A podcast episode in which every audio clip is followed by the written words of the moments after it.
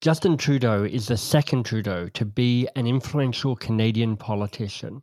His father, Pierre Elliott Trudeau, was also the Prime Minister, but before he became Prime Minister, in fact, as Justice Minister, Pierre Elliott famously said, There's no place for the state in the bedrooms of the nation. Well, sure. But you know, sometimes in a podcast, you've just got to talk about sex. Welcome to Two Pages with MBS. This is the podcast where brilliant people read the best two pages from a favorite book, a book that has moved them, a book that has shaped them. Minna Salami is the author of Sensuous Knowledge, a black feminist approach for everyone. And if you're a fan of the podcast, that title might ring a bell because Monica Jiang read two pages from that book in one of the very first episodes. And in fact, it was those two pages that made me reach out to Minna to invite her to be part of this. But how can Black feminism be an approach for everyone? Black feminists have been building a body of work that speaks to the interconnectedness of oppression and also the interconnectedness of liberation. So, Black feminist thought has, from its very beginning, uh, you know, it, it kind of moved away from feminism at large or Black liberation at large, particularly to hone in onto uh, the, the many different factors of social oppression that impact people's lives. In the last two years, the three Ps, pandemics and protests and politics, have made the currents of power and oppression not only more apparent, but more every day. I mean, this now touches us all. The world has kind of woken up to the interconnectedness of oppression in a big way. Um, so we, we came to realize um, that we need to treat essential workers better that uh, you know people's lives depend on them um, and that and that those relationships are reciprocal so in essence we came to understand class is something that is really important to, to look at um, we we saw how different groups um, have been affected by the pandemic uh, uh, uh, in, in really significantly different ways. So um, people of color, people in the global south have, have faced more negative impact. Um, the, the, pandemic has also been gendered. Um, more men have, have been impacted by it. Um, and so in a sense, uh, we've all been engaging with the kinds of questions that Black feminists have been engaging with for decades. But if the pandemic has made these issues more visible and more urgent, I still don't really know what to do about it. And doesn't black feminism narrow the conversation rather than broaden it? The point is to not reinvent the wheel. Um, it isn't to say that black feminist thought is, um, you know, has all the answers or can claim ownership and all answers, but it has been looking at questions that are relevant and, and at the forefront of, of uh, civic discussion for so long. And it really has a lot to, uh, to offer in, in terms of how we speak about interconnectedness, in terms of how we speak about uh, social change on both an individual and a collective level. Okay, but how does this all tie into talking about sex? Well, I'll let Minna introduce the book she's going to read from. I have picked a book called The Sex Lives of African Women by Nana Darkoa Sekyiamah, uh, a Ghanaian author. And how did the how did you come across this book? How did it come into your life? So um, the author Nana is a friend of mine, and right. um, and she's a friend of mine she's first a, a, colleague, I should say. So uh, Nana has been writing a, a, blog called Adventures from the Bedrooms of African Women since mm. 2010, I believe. It might be 2009. Um, and that is the same year that I launched my blog, Miss Afropolitan, mm. um, which eventually became my book, you could argue. Um, and, and I would say that this book um, that I've chosen is a kind of continuation of Nana's blog. Um, and it's, it, the book means so much to me because um, we both were blogging in a time where blogs at large were, were still quite a rare thing. But, mm-hmm. um, but African feminist blogs were especially a rare thing. And, right. uh, and, you know, I, I just, um, it's been, it's been wonderful to, to be part of her journey and vice versa. So i have been really excited about this book and it, it lives up to, to all of the expectations. And is it actually out in the world? I I poked around looking for it, and it didn't appear yet to have been published. But maybe I'm I was just looking at the wrong things. Yeah, you know what? Um, I have an advanced copy, and so this is actually a bit unfair because it dawned on me after that you wouldn't be able to, to look at the book before no, our recording. it's it's great. I mean, part of what I love doing about these conversations is um, I'll often know the book and have done a bit of research about it, but I won't know the two pages, and so part of what I love being is being present to reading pages that I haven't read before or haven't read for a while.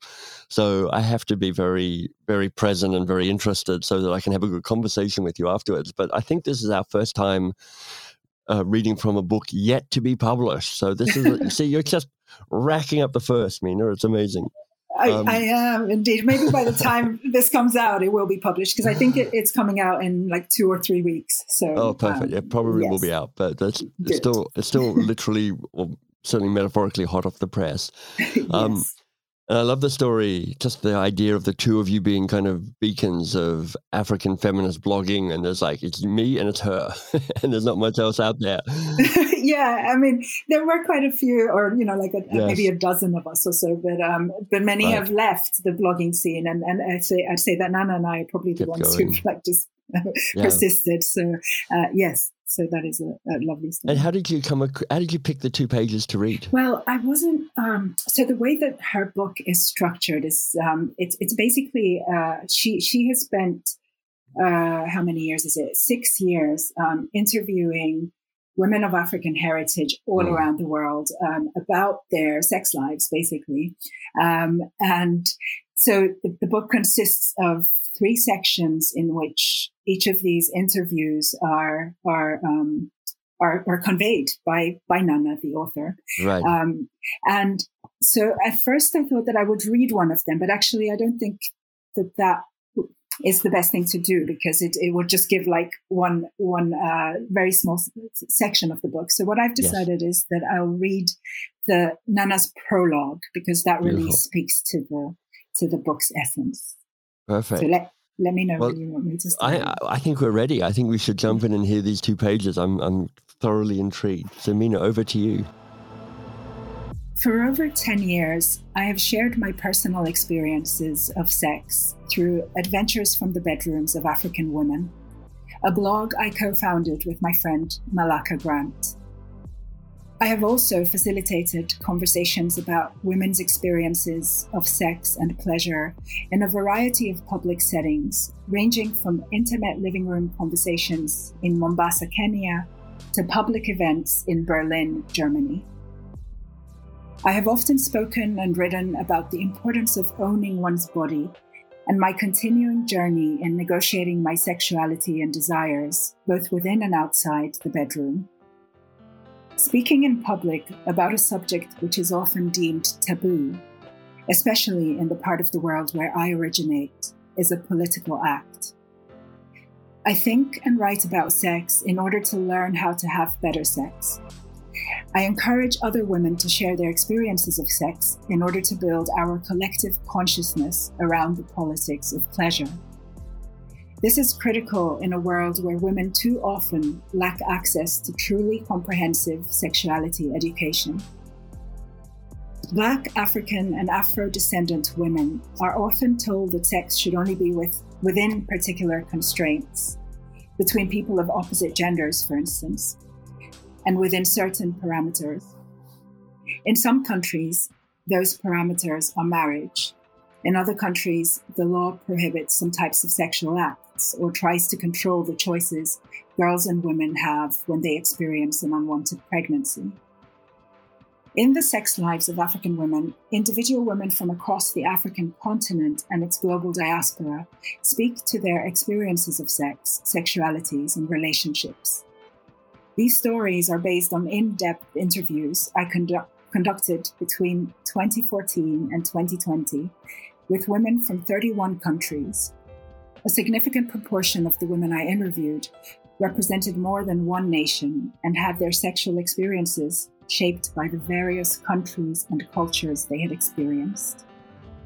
After speaking to over 30 women for this book, I started to see several common threads weaving through their stories. We're all on a journey towards sexual freedom and agency. In order to get there, we need to heal. Healing looks different for everybody. For some, healing came about through celibacy and spiritual growth. For others, healing came through taking back power as a dominatrix and sex worker. Many of the women I spoke to inspired me with the realities of how they lived their best sexual lives. This included deeply personal stories like navigating freedom and polyamory in conservative Senegal, or resisting the erasure of lesbian identity and finding queer community in Egypt in the midst of a revolution. African women grapple with the trauma of sexual abuse and resist religious and patriarchal edicts in order to assert their sexual power and agency. They do this by questioning and resisting societal norms, whilst creating norms and narratives that allow them to be who they truly are. The journey towards sexual freedom is not a linear one or one that is fixed and static. Freedom is a state that we are constantly seeking to arrive at.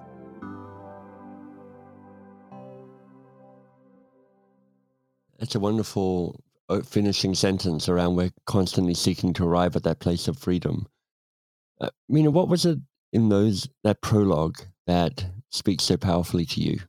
Well, the prologue really speaks to the many journeys that this book takes the reader on um, you know, it's really amazing when you read the stories of, I think it's about 30 or so women. Um, and they're just all so different. You know, you have women who, uh, as, as she says in the prologue, there's a, you know, there's polyamorous women. Um, there's also a woman living in a polygamous marriage. Um, there's a disabled woman. There's a woman who's a sex worker, and there's you know all, all different types of sexualities and religions are represented. Um, but there's really a, a thread uh, that goes through this journey, which is the search for freedom um, and and for mm. healing. Um, and and the prologue, I think, conveys very well uh, the, the sense of of um, what's the word I'm looking for? There's a kind of uh, uh, intimacy uh, when you're reading this. Uh, you know, obviously it's a book about sex, so there is the, the kind of sexual intimacy, but there's also uh, a vulnerability and, and, a sense that the women that Nana right. has interviewed are really willing to to share from their innermost um, selves, so that other women can have companions uh, in a world that, where, where women's sexuality is still so compromised by patriarchy. Um, I also think that the, the, the prologue uh, does a good job of, of conveying yeah. uh, that this is a book that is, in, in many ways, it is a, a, a story about blackness as well. Um, so each of the, the women are are of African descent, but you know some mm. live in in the UK, some in Germany, some in Haiti, Jamaica, Egypt, um, South Africa. There's just uh, uh, you know a really rich scope yep. of uh, of travel and a kind of uh, international. What I my blog is called Ms. Afropolitan, so that word Afropolitan is it kind of stands out to describing this as well. Um, and yes. and it, it therefore um, reading this book, you're not just learning about you know different issues to do with the politics of sexuality. Um, but actually, it's also a kind of cultural education because you, you, you lean into what it is like to, to uh, you know, to live in in Kenya or um, wherever one of the interviewees may find themselves. Mm. When you talk about in that prologue, as you read about that journey towards freedom and autonomy, the other phrase that struck a chord for me was this sense of taking back power. And I'm wondering how you think about power and how it works. Uh, yeah, um, taking back power is something that should really be at the forefront of not only feminist work, but um, you know the kind of collective human projects. And um, one of the, mm. for me, power is uh, one of the most imperative notions to reimagine um, and to kind of unlearn everything that we think about power. Um, and and uh, because when we think about the definitions of, of power, um, they're typically almost synonymous with words like uh, violence and dominance, authority, coercion.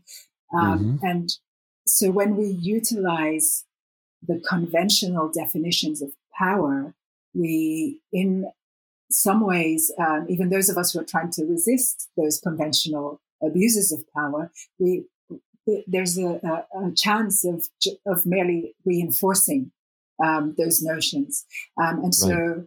Uh, I think that we, we need to redefine power and reimagine what power can look like. And that's something that um, i have actually been doing quite actively. So I've uh, I've, I, I coined a, a, term called exugens in my book, Sensuous Knowledge.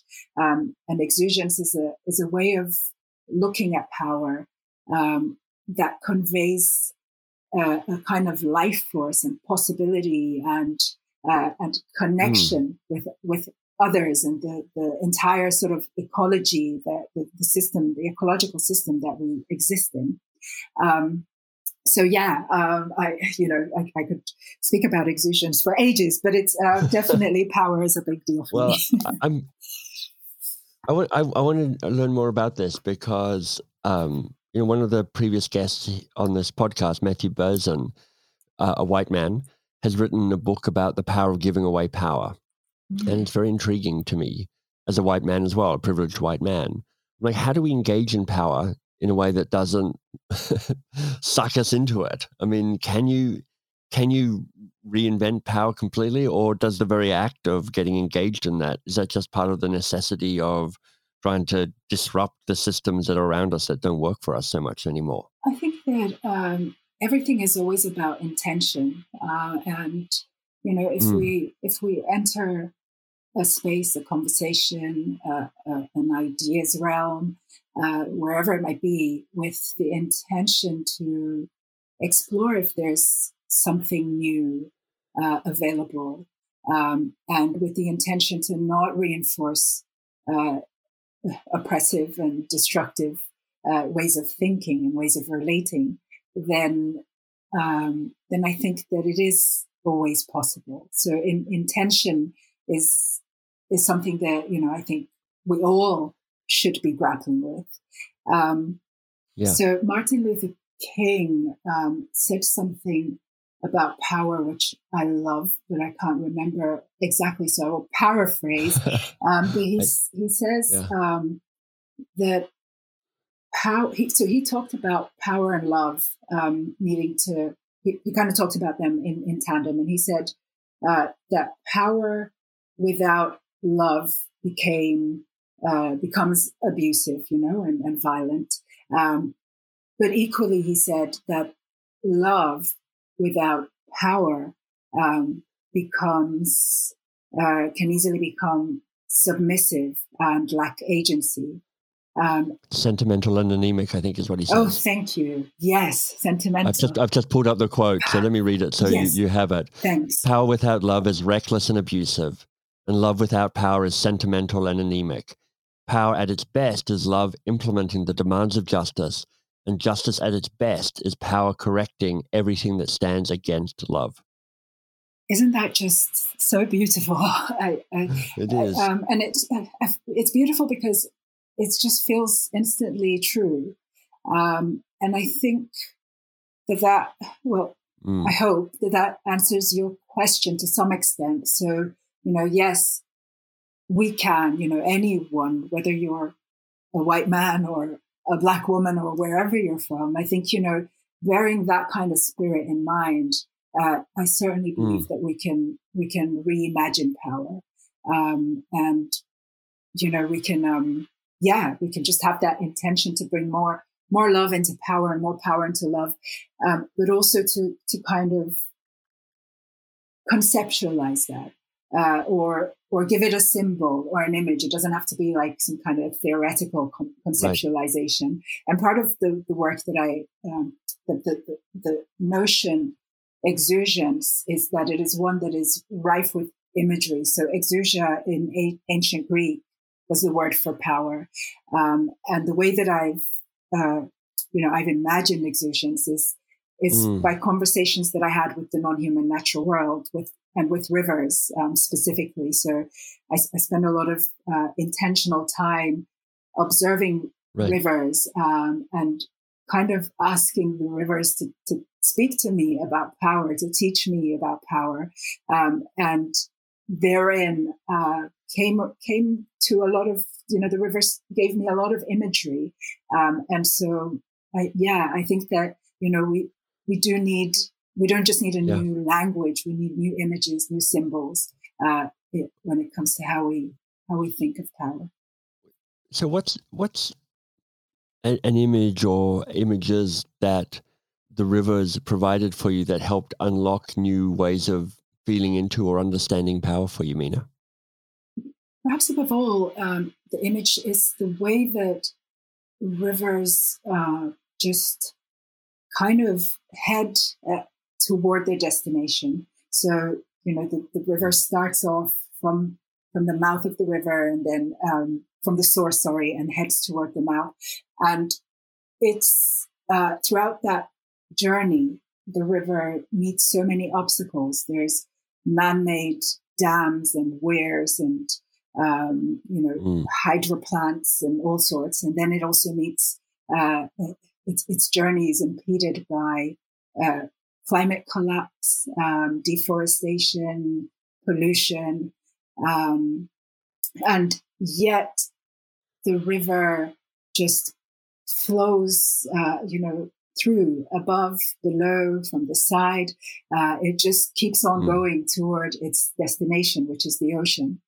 Um, and there's something in that imagery that speaks to the way that we can uh, we can come to power, whether it means to resist or you know to empower others, but to to have that right. that kind of uh, the, the, the, kind of life force almost. Uh, so the thing that makes rivers yeah. move forward is is gravity, um, and I would argue that power is the equivalent of gravity to humans. It is the thing that helps us to to move forward in life toward our uh, destination, which you know people like um, uh, Albert is it Albert Maslow? Um, he he said, uh, yeah, yeah, Maslow's hierarchy, hierarchy of needs, of needs yeah. and you know his his kind of ultimate uh, destination was self realization, uh, which I which I quite mm. like. Um, although you know you could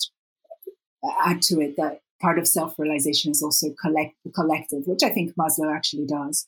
Um, and so right. power is to humans what gravity is to rivers as we are on the journey nice. towards self-realization.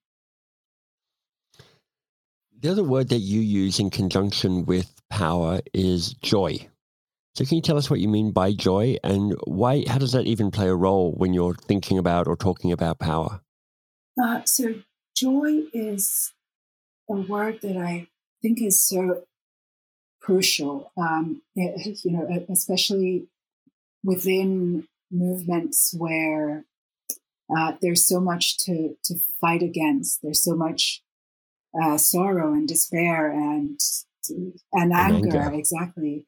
Um, and so joy is really a kind of uh, it's not actually it's not an antidote, but it's uh, it's it's something that so easily becomes neglected, and yet it kind of mm. is the thing that um, that has the power to liberate us, um, because it is it is so difficult to oppress and to dominate uh, a person or a group of people who feel joy.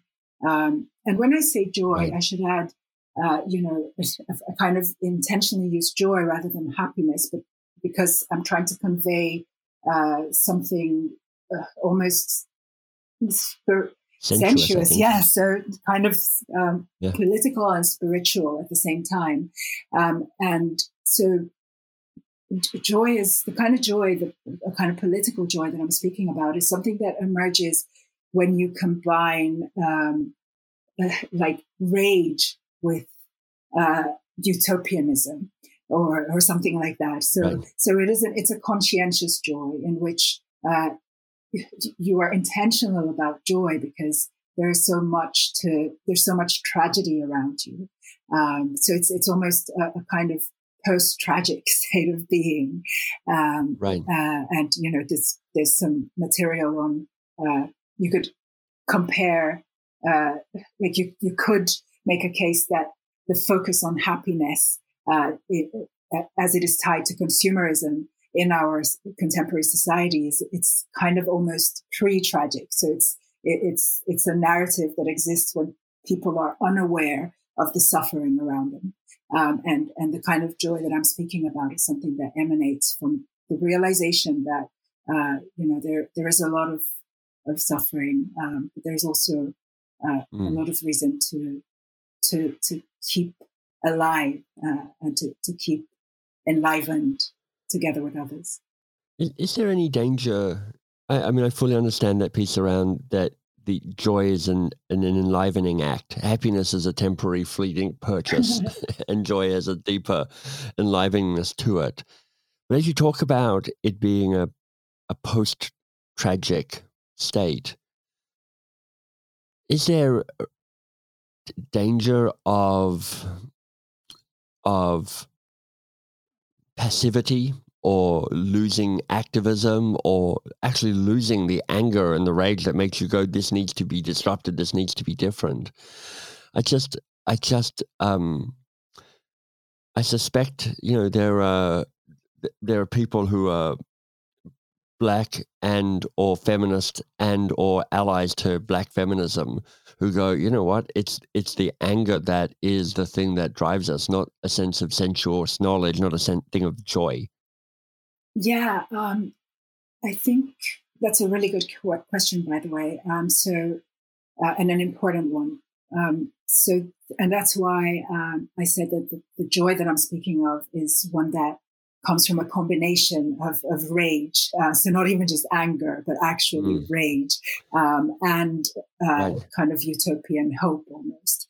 Um, and I think that anger is, you know, certainly it has its place and it has uh, it has been so important. If we look at the Black liberation movement, for instance, um, you know, it has really led to a lot of uh, demonstrations, which in turn have led, led to structural change.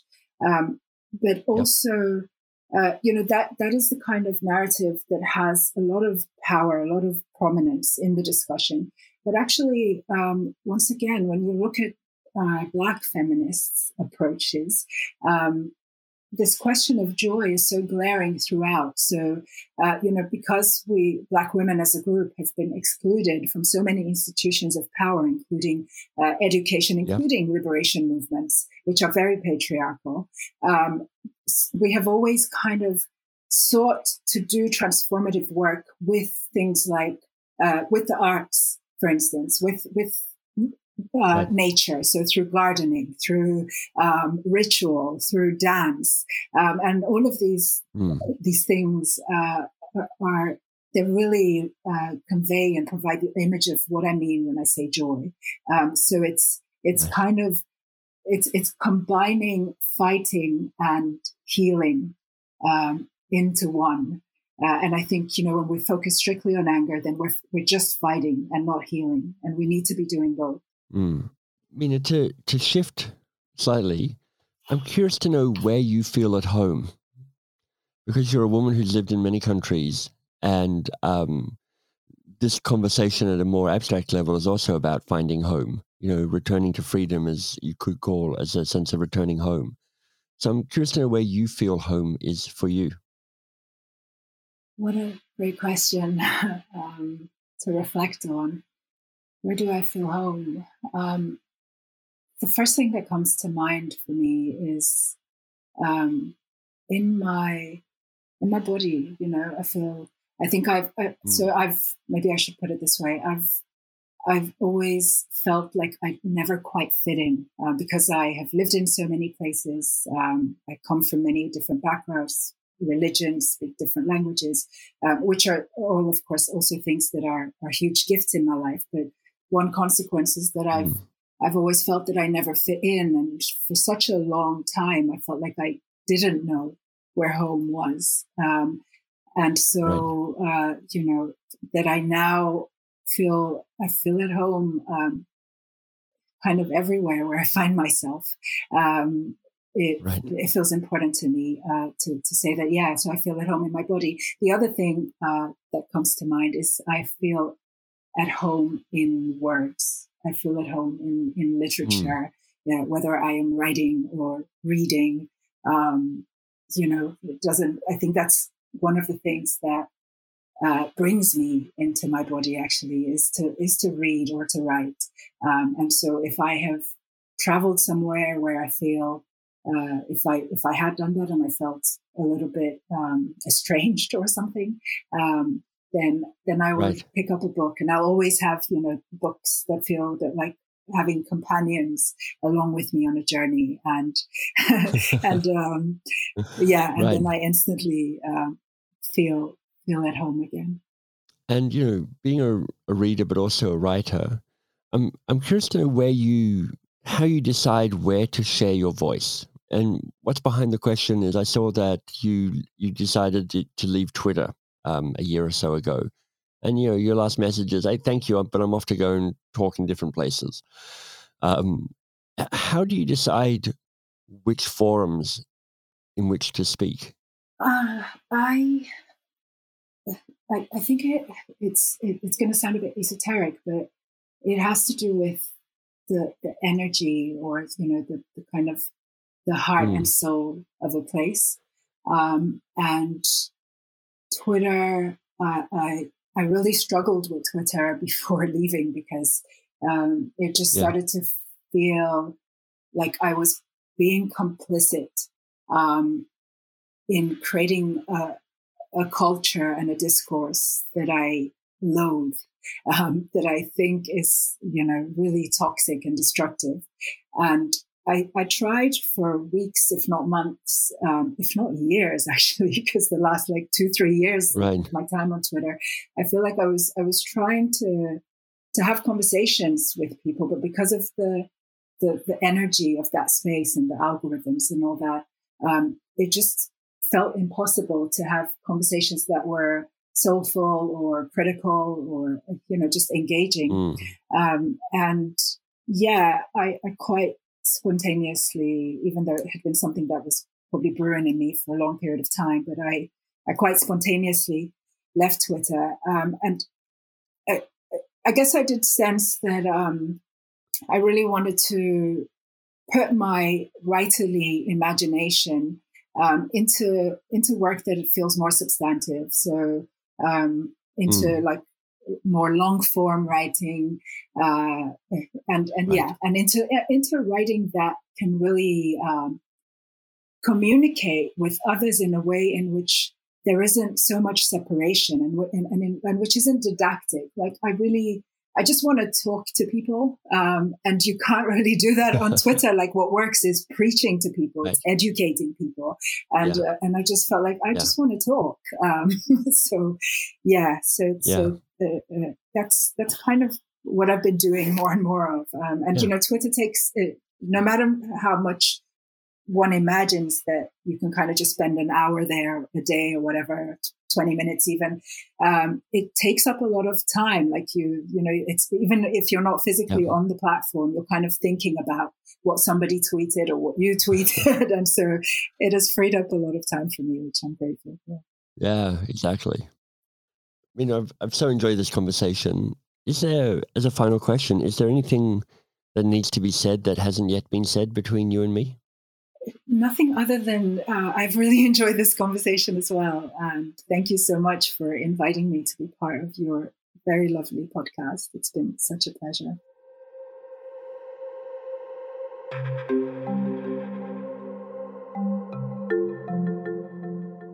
One of the recurring themes of these conversations in this podcast from guests like Matthew Barzun or Dr. Karen Heldman is about the elusive, slippery, essential qualities of power. Minna tapped into the image of rivers, emerging from the source. I mean, that's literal, but it's also a powerful metaphor. being fed by tributaries, swelling, winding its way to the ocean, flowing finally into that bigger whole. Now, I think for Minna in particular, she's talking about the taking back of power. And rivers can certainly work as a metaphor, as a picture for this sense of self growth and learning. But, you know, in our conversation, what really struck a chord for me is this connection between power and joy. I mean, so often when we get into these conversations, they're marked by a lack of joy, a seriousness, a carefreeness. And I do think the image of intermingling joy, personal and embodied, with power, which is so often abstract and dispersed, is a really powerful and interesting way of engaging in this conversation in a way that's new and different. Now, if you'd like to learn more about Minna, you can find her on Instagram, Ms. Afropolitan, M S A F R O P O L I T A N. And in fact, that's the word you just want to Google, and you'll find her blog and her website and, and access to her books as well. Thanks for being part of this. I really appreciate having you as a listener, being able to meet guests such as Minna Salami. If this conversation about the sex lives of African women and power and joy and rivers has struck a chord, well, maybe there's somebody in your world that you can recommend this uh, particular interview to. Thank you for passing the word along. Thank you for giving it a review on your favorite podcast app. Uh, if you want more, of course, there's the Duke Humphreys, our membership site, totally free, but signing up gives you access to interviews and downloads and transcripts and much more. Um, and in any case, I just say that you're awesome and you're doing great.